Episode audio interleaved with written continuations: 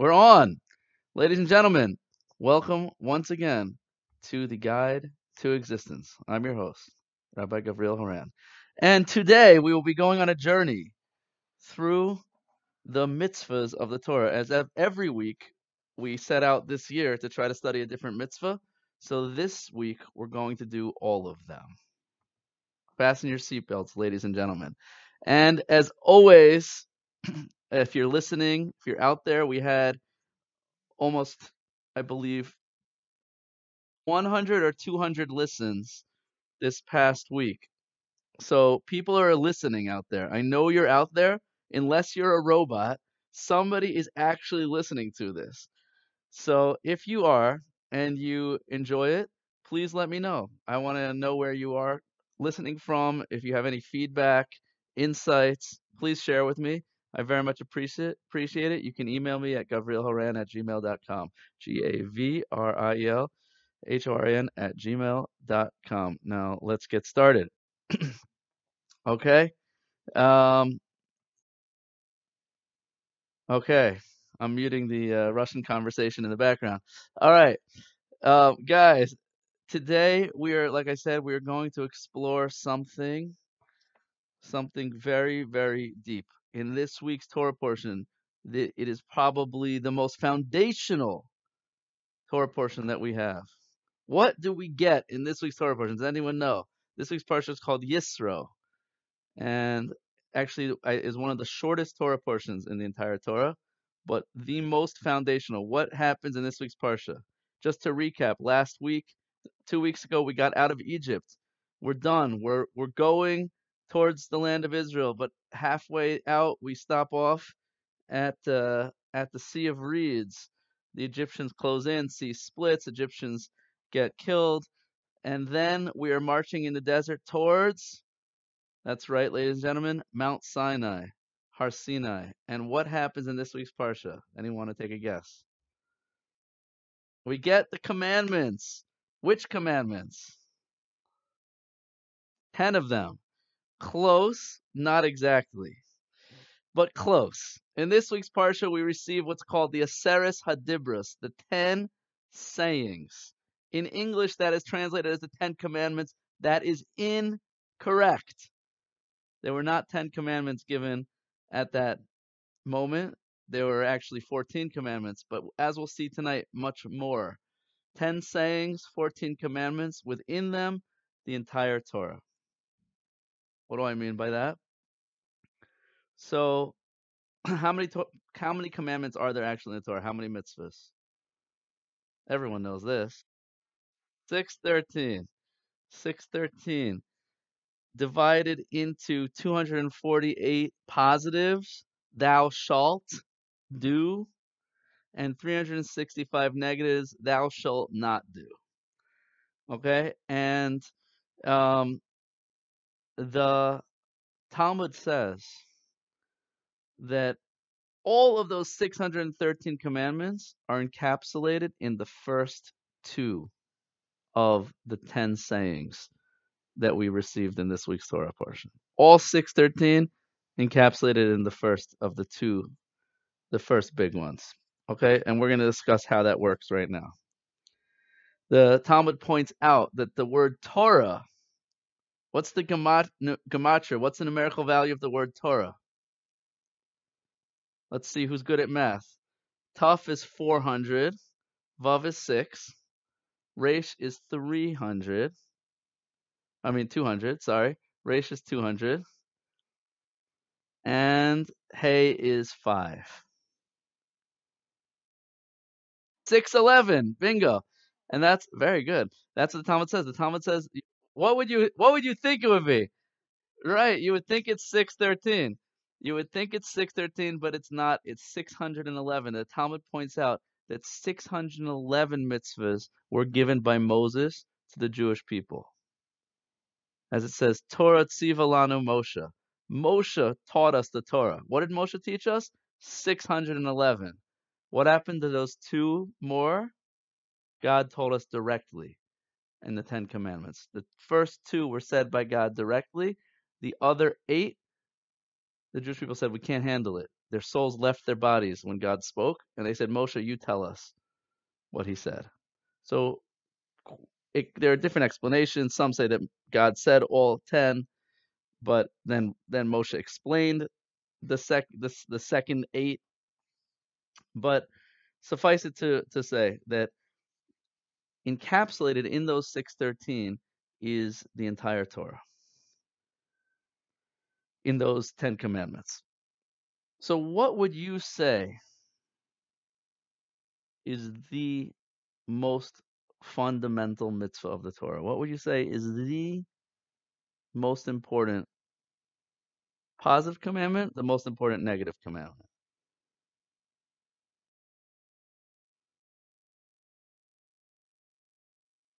You said three.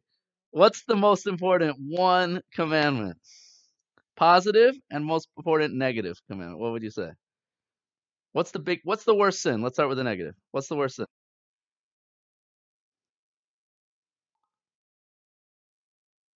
Ronnie says murder. Daleen says desecration of God's name. Julia says idolatry. Which is it? well, she Julia always says what's right.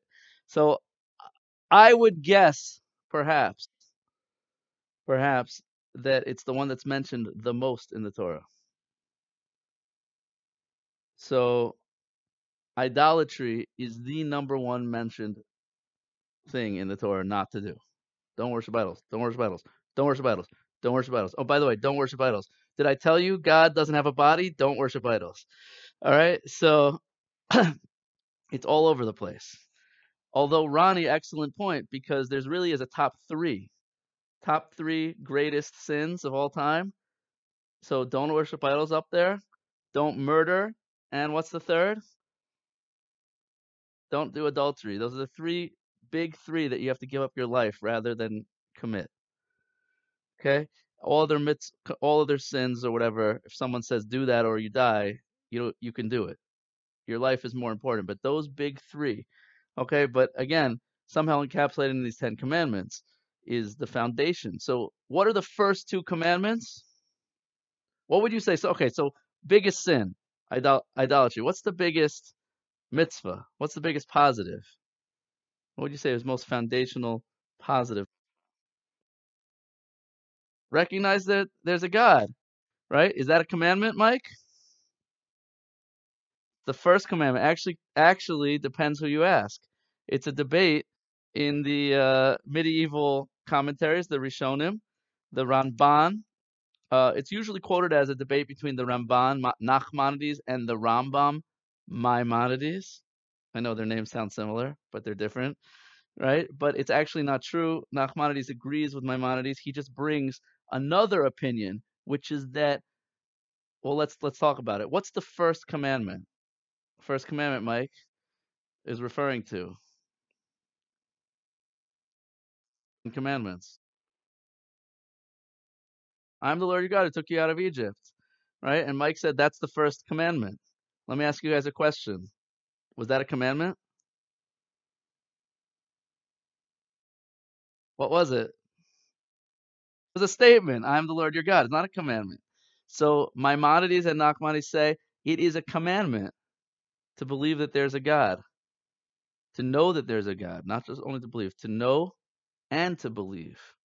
What's the difference? Talk about that in the past, not for now. To know and believe that there is a God. And not only that, that God took you out of Egypt, that He's involved in the world. Not that there's a God who create, right? I've asked this in the past, just real quick. This is the first time that God speaks to the entire Jewish people.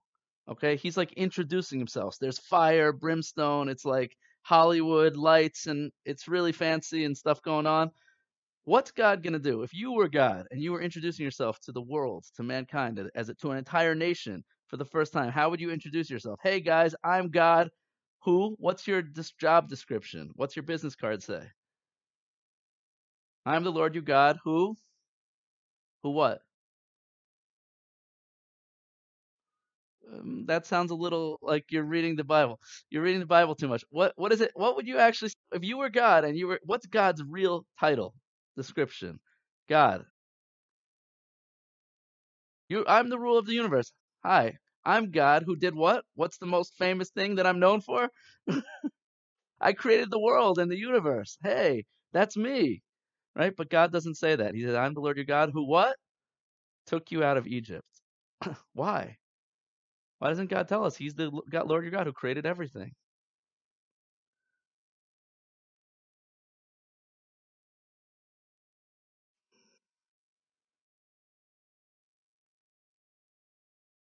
No, so so so uh, that's a you're onto something that the commentaries point out that the ancient Greeks and others believed in a prime mover. They believed in a first creator. The deists believe in this, George Washington others. There's a God who created the universe. Has to be. Where did it come from?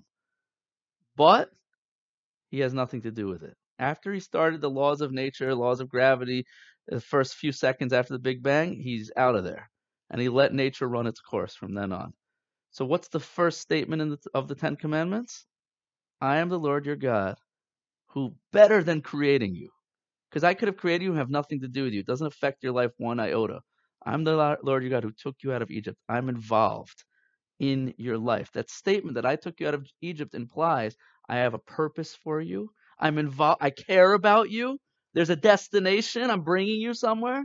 All of history in that statement. And in fact, some of the commentaries, the early uh, medieval commentaries, learn out that from that statement we have a, a mitzvah to believe in Mashiach. That someday there'll be a per, an end to history. That there's a destination. There, that mankind is going somewhere. It's not just random. So, okay, that's the first. Okay, so excellent. So, what's the most important mitzvah then? To believe in God? So, it's actually debated is that a mitzvah? Says Maimonides and Nachmanides, yes, it is a mitzvah. Say others, no, it's not. How? Think about it for a second. Can I command you to believe in me? Why not?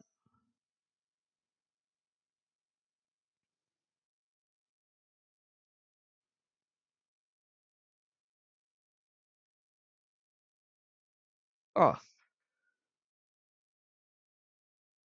well, even better, right? If you don't believe in me, are you going to listen to me?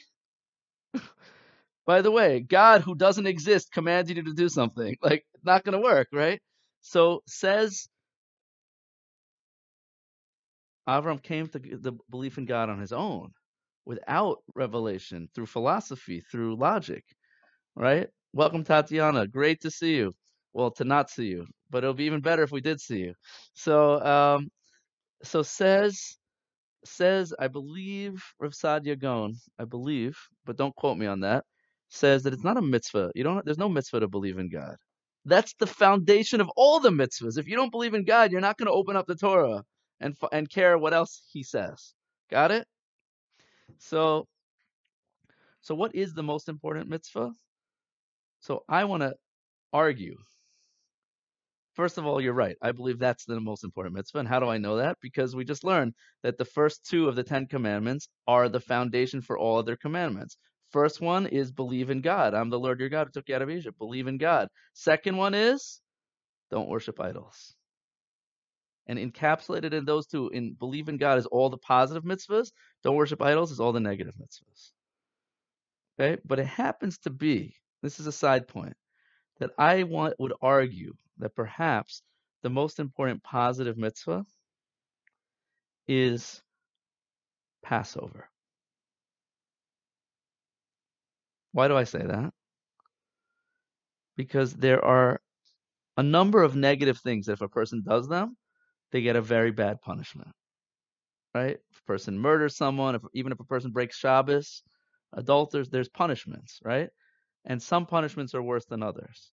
So there's a certain spiritual type of punishment called karis. It's like a spiritual. Your soul gets some sort of some sort of spiritual disconnection, and and it happens on certain negative mitzvahs, but it only happens on two positive mitzvahs. There are two positive things. Normally, if you don't do something, you don't get a punishment. If you don't put on tefillin, if you don't say a blessing before eating, if you don't pray, if you don't give charity, no punishment. Got it?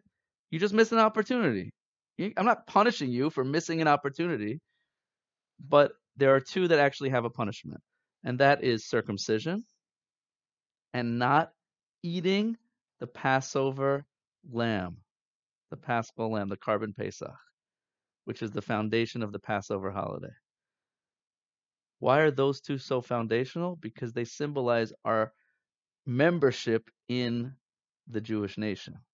Because especially Passover, I mean, the bris also symbolizes that in our body, in a at least the male body. But the Passover is basically our our statement of faith that God took us out of Egypt, and now we're commemorating it, we're reliving it, we're engaging in this experience that took place on that day when God came into our life. So it's essentially the the the embodiment of that first commandment, I am the Lord your God. Okay? Questions before we go forward? This is all an introduction. Okay. there are 10 sayings and two tablets. How are these 10 sayings broken up into the two tablets?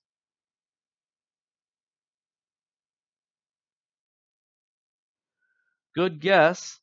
Good guess, do's and don'ts, but they're actually all, they're mostly don'ts. Does anyone know the Ten Commandments, by the way? It's actually 14. Anyone want to take a stab? Oh, just now? Ah. Anyone else want to take a stab? Besides Steph? Steph cheated. Google. You can't Google.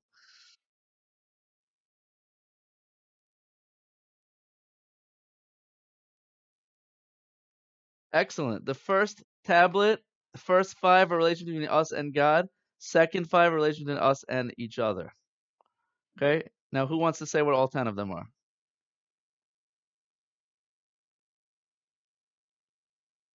I, you already know the first two.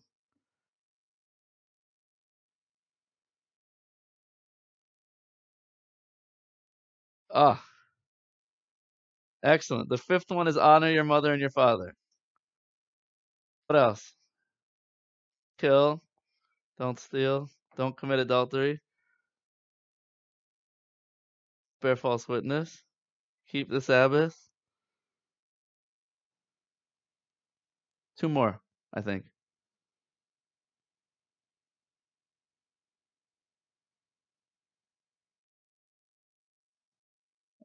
Well, you can call Steph. We can call Steph. Covet. Don't desire your neighbor's stuff.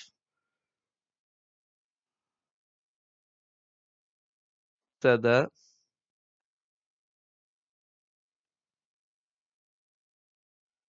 Don't use the Lord's name in vain. Don't swear in vain. Excellent. We got all ten. Now, five of them are between us and God. Five of them are between us and man.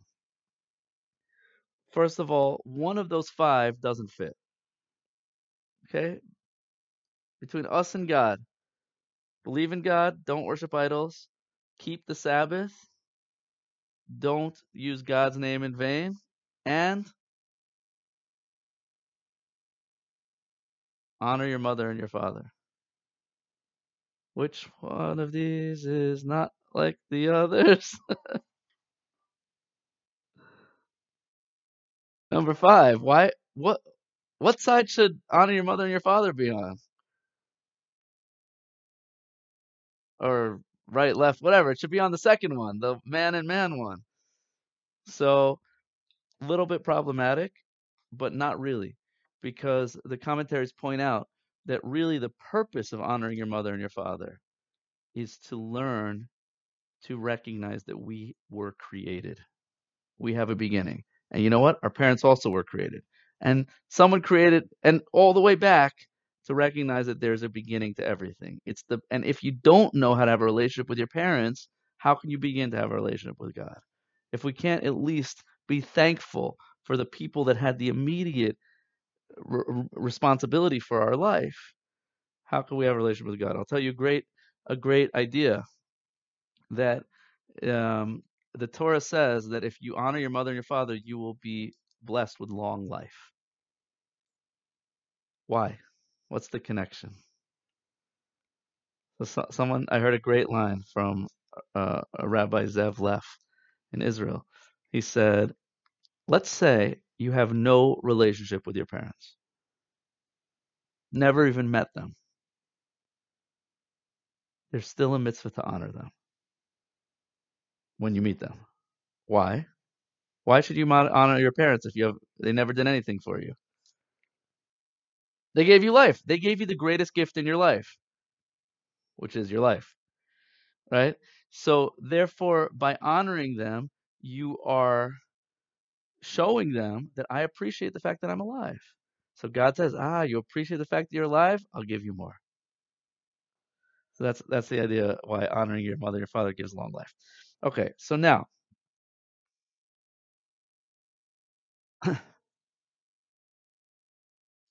met them. You met them. If you met them. So yeah, you meet them and then you offer to buy them a drink. All right. So um here's the question for the evening. Which tablets are more important? Between us and God or between us and man? What do you guys say? Which do you think is the most important? Any other opinion?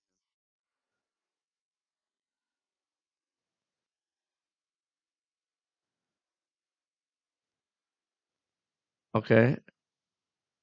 Uh, Julia proposes that the second is more important because it encompasses the first. Anyone else? Anyone? Well, what would logic dictate?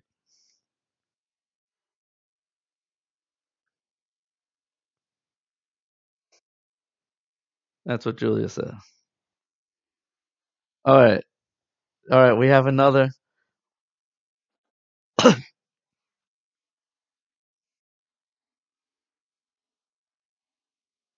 well, you have to honor man then. You actually have to do it. Right? Okay. So, so let me ask you guys a question. Okay. So it seems like there's some discussion of maybe man is more important. But let me ask you a question, okay? What did we just learn a second ago? Which two of these commandments encompass all the rest? First two might lead you to believe that we and we just said the worst thing according to Torah is idolatry. And by the way, an offshoot of idolatry is arrogance. Also the worst character trait. So it's the same idea. It's thinking that I'm in charge. God's not in charge. I'm in charge. And an offshoot of that is anger. The Talmud says that someone who gets angry is as if they worshipped idols. Because again, when you get angry, you're saying, really, the world should go the way I think it should go. So, um, okay. All right. So maybe first tablets are more important. So let me read you a few quotes. Says the Rosh, Rabbeinu Asher, a Ashkenazi, great Ashkenazi medieval Talmudic sage upon which much of uh, Jewish law comes from. He said in the 13th century, which is more important? The mitzvahs between man and man. He says, if people don't like you, God doesn't like you either. That's what he said. Okay? But let me tell you a few other ideas. The another great commentator, the Mabit, points out something very interesting. Two tablets, okay? On the one between God and us, there's a lot of words. Thou shalt keep, let me read you a little bit, okay? Get ready for this. Okay,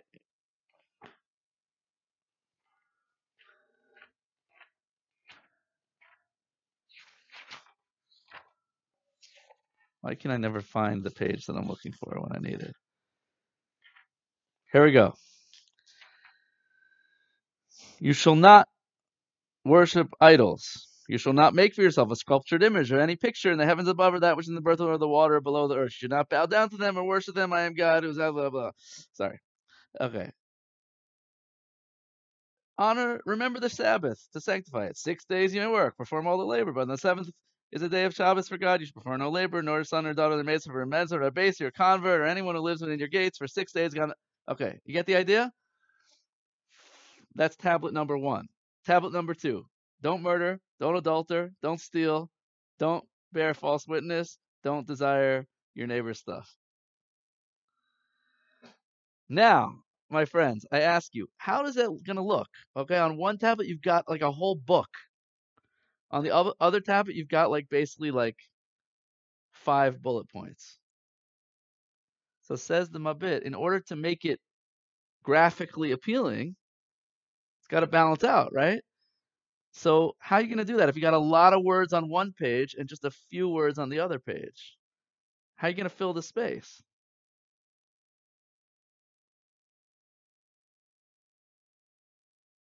Come on, graphic designers.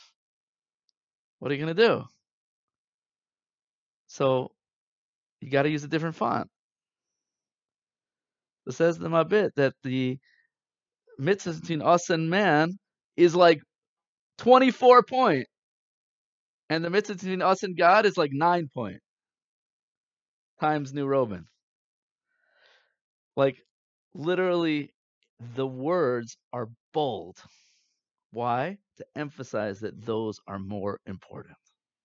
Now, if most people I ask this question to say, obviously, mitzvahs between us and God are more important. It's a religion, and after all, right? I mean, like us humanitarian secular Jews, of course, feel that between man and man is more important because we don't believe in God. But obviously, you religious people believe that God's more important than man. Says two very authoritative Jewish sources, not true. And last but not least, how many letters are there in the Ten Commandments? Come on, guys, take a guess. Great guess. 613. Not correct, but great guess. The answer is 613 minus the last two words of the Ten Commandments. Meaning, if the last two words weren't there, it would be 613. What are the last two words of the Ten Commandments? Asher l'reyacha. That is your friend. Right? It's talking about don't covet that which belongs to your friend. So says one of the sources that the 613, the goal of it is to bring you to your friend, to recognizing your friend, your fellow, the other person in your life. Says Rabbi Akiva, the great sage Rabbi Akiva, the entire Torah can be summed up as love your neighbor like yourself. The great sage Hillel says, the entire Torah on one foot, don't do to another what you wouldn't want done to you. Okay? So we see very clearly, definitively, based on many sources, the foundation of the Torah is love your neighbor like yourself, care about other people, be respectful, be a mensch. But now, if that's the case, if that's true, if everything I just told you, ladies and gentlemen, is correct, then what is problematic about the two tablets?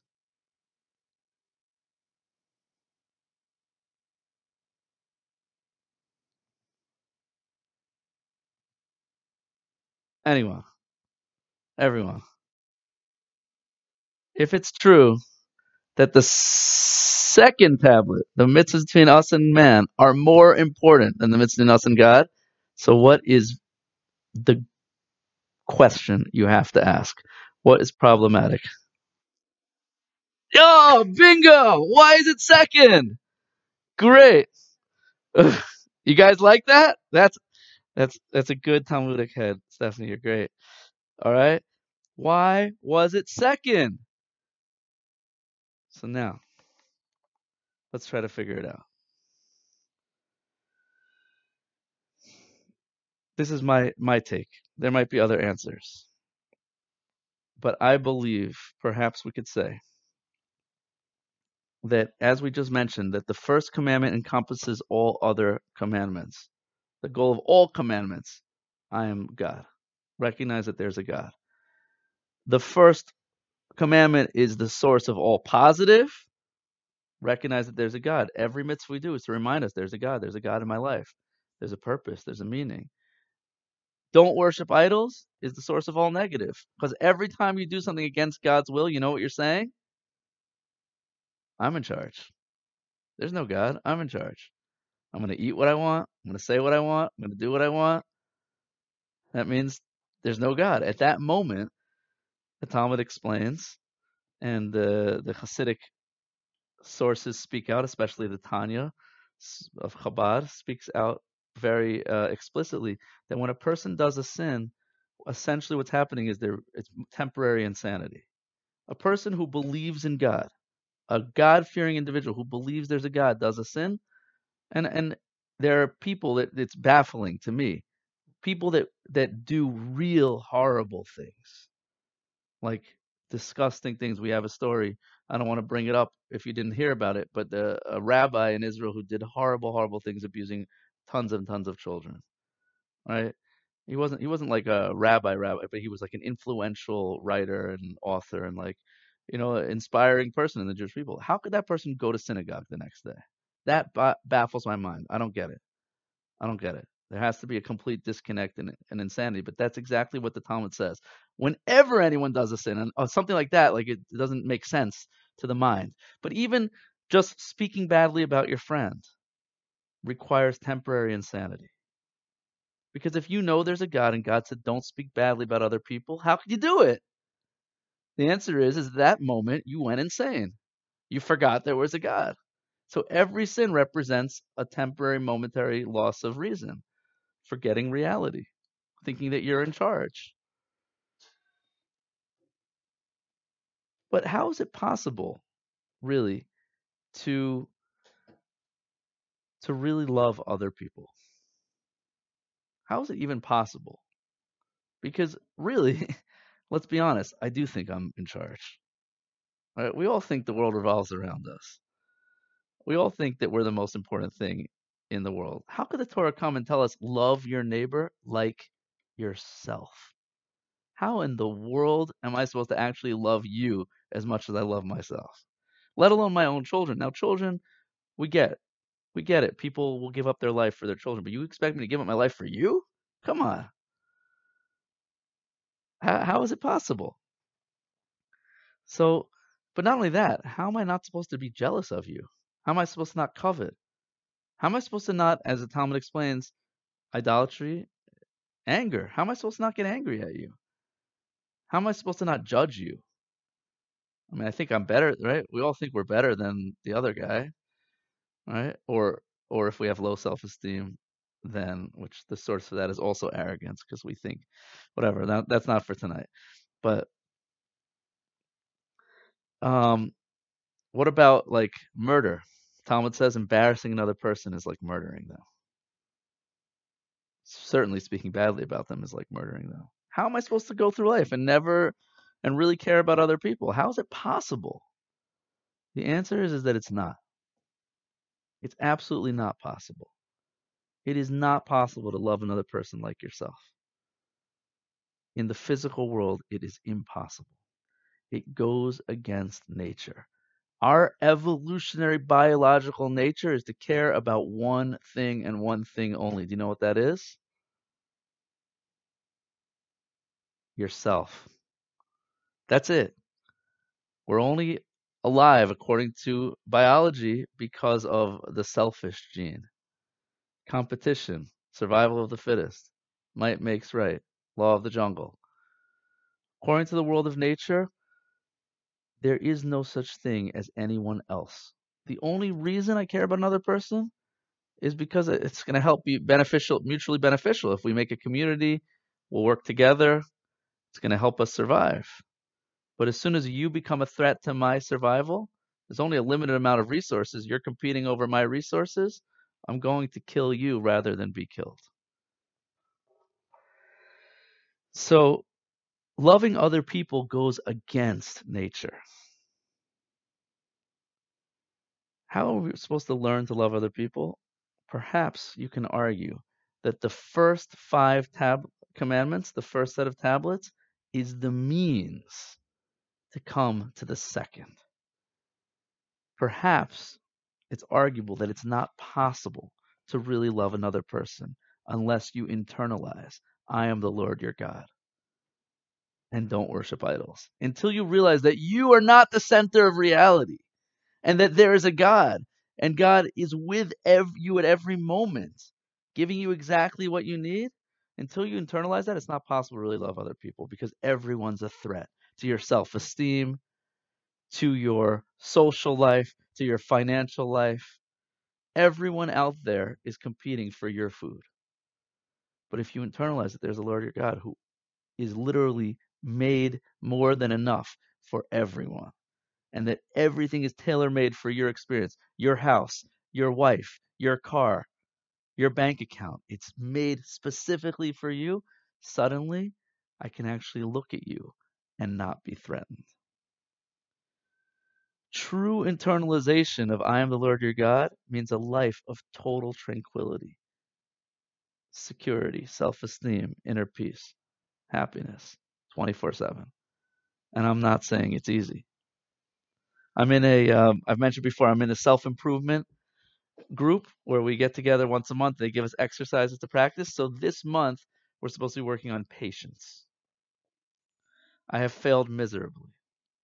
Don't try to work on patience when you have a newborn baby, okay? Because sleep is a prerequisite for patience.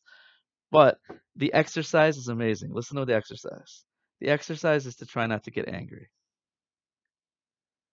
And not only to not to try not to, but at least to note and write down every time you get angry, which I have not done even once this whole month. But next month I'm gonna do it. Okay, I promise.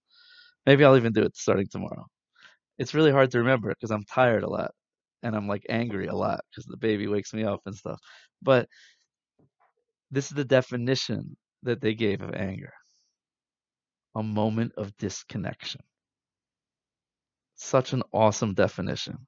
And it doesn't just define anger, it defines jealousy, it defines insecurity, it defines arrogance, judgment.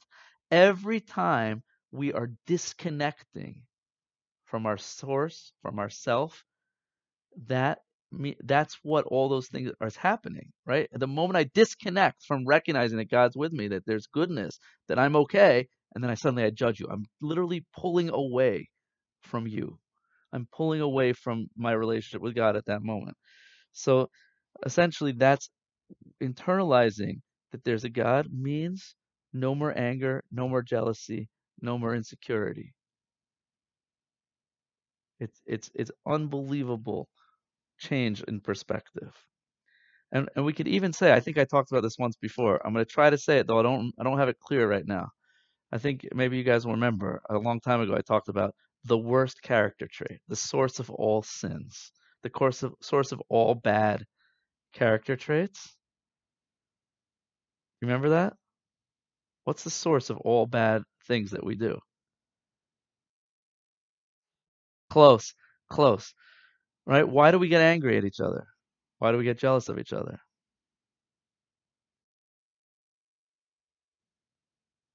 So I think the answer is security.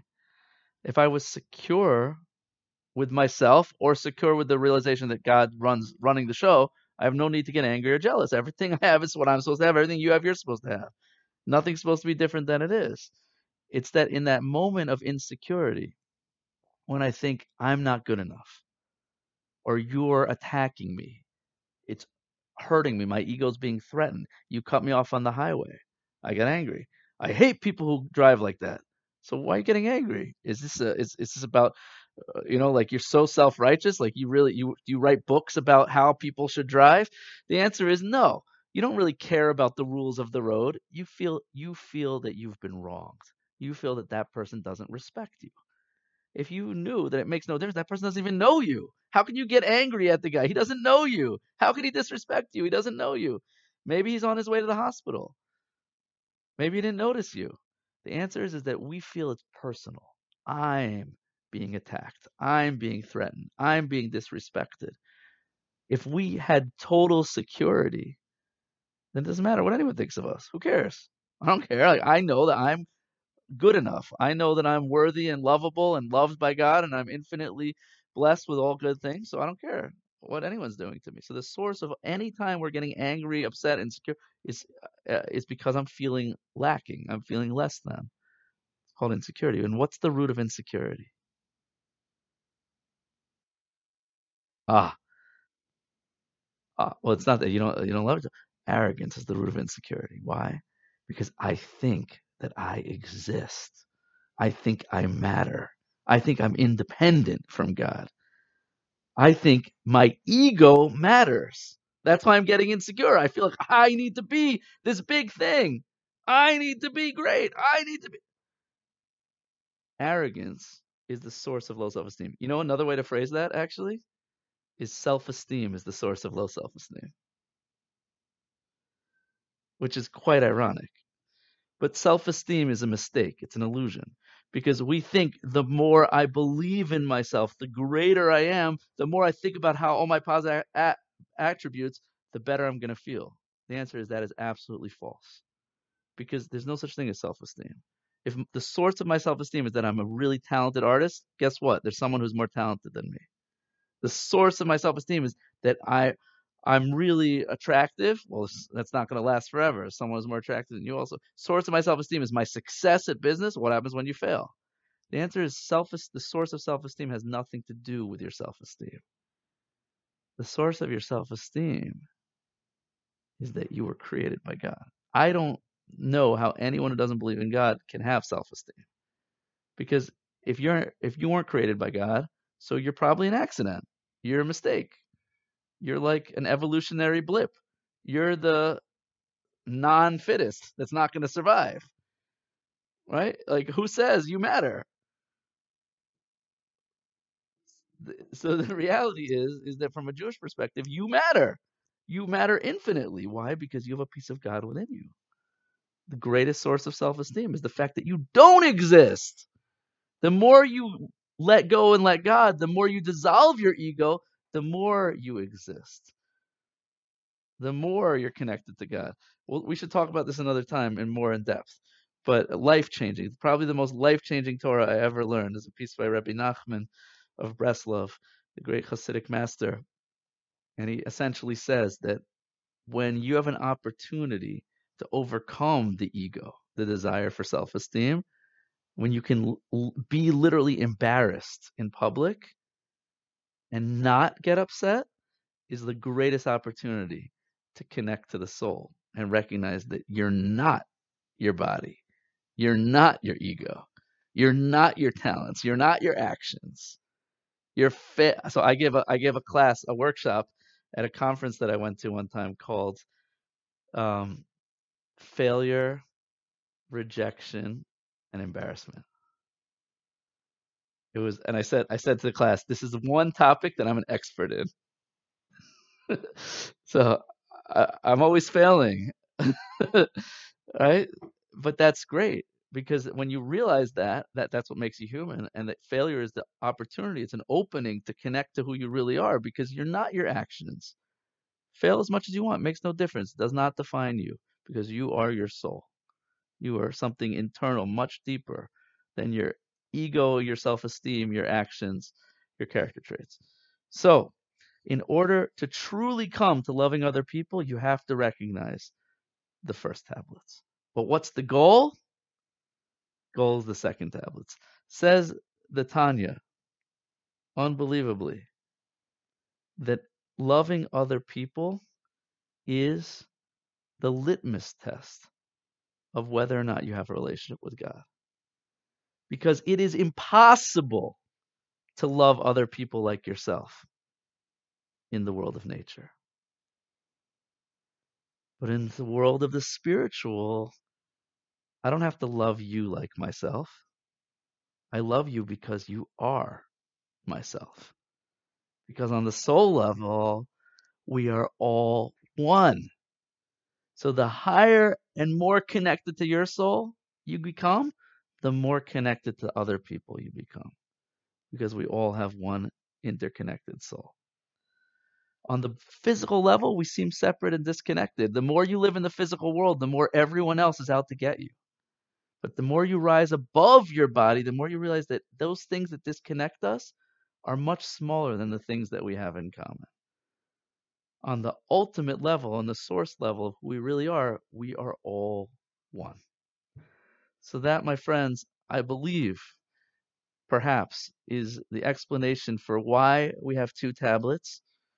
One is the means to get to the other. Belief in God, not worshiping idols. Shabbos, a day to meditate on the fact that everything is the way it's supposed to be. That we don't have to work. It's all an illusion. Everything is coming down. All the blessings in our life are, are here right now. Don't bear false witness. Uh, no, sorry. Don't uh, don't swear. Don't don't use God's name in vain. Recognize the sanctity, sanctity of speech, the fact that God's with us. Honor your mother and father.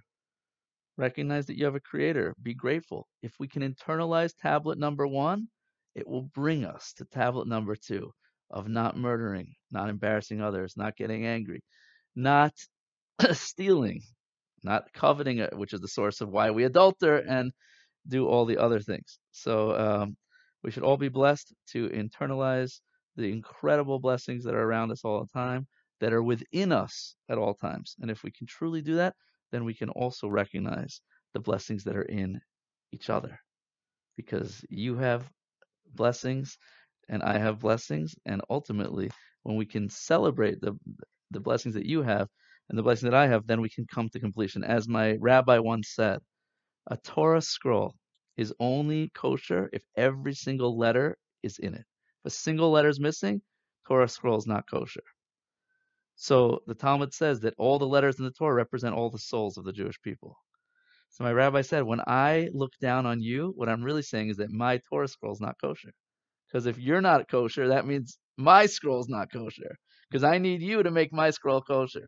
So ultimately, we need each other. And uh, the more we can connect to spirituality, the more we can actually love each other.